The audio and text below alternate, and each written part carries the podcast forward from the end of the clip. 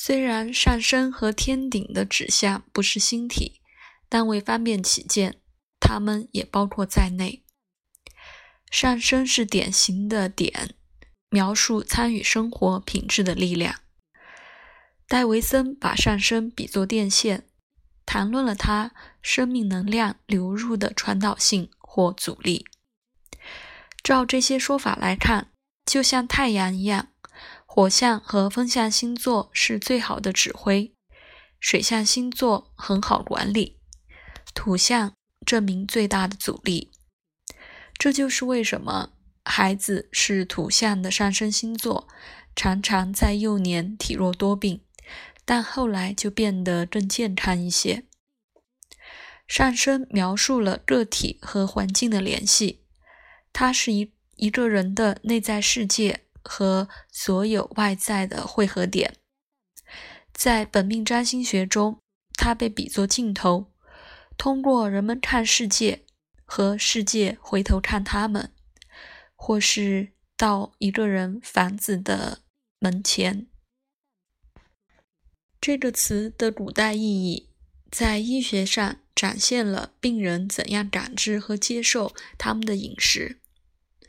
饮食曾经意味着被接受的任何和每一样东西，包括但不仅只是食物和喝的，还有空气、想法。情绪和气氛，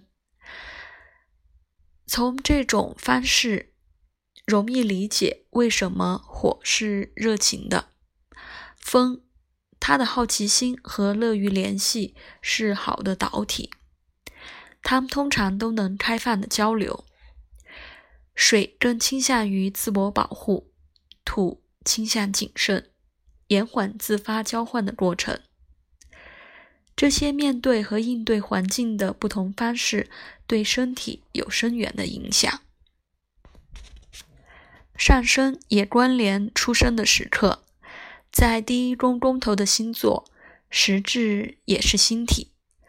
这个常常阐明分娩的时候的性质和围绕在周围的气氛。我的大儿子是天蝎座上升。天王星精确在上升点，分娩是长时间的，就像外面雷电交加。最后的时刻充满戏剧性，医生决定继续没有干预会危及孩子的生命，他不得不用电力器具强行提取，吸入他的头，然后突然的和我分开。匆匆送到保育箱，把他出生时深蓝色的颜色恢复成健康的粉红色。相反的，我的第二个儿子是太阳合相处女座上升，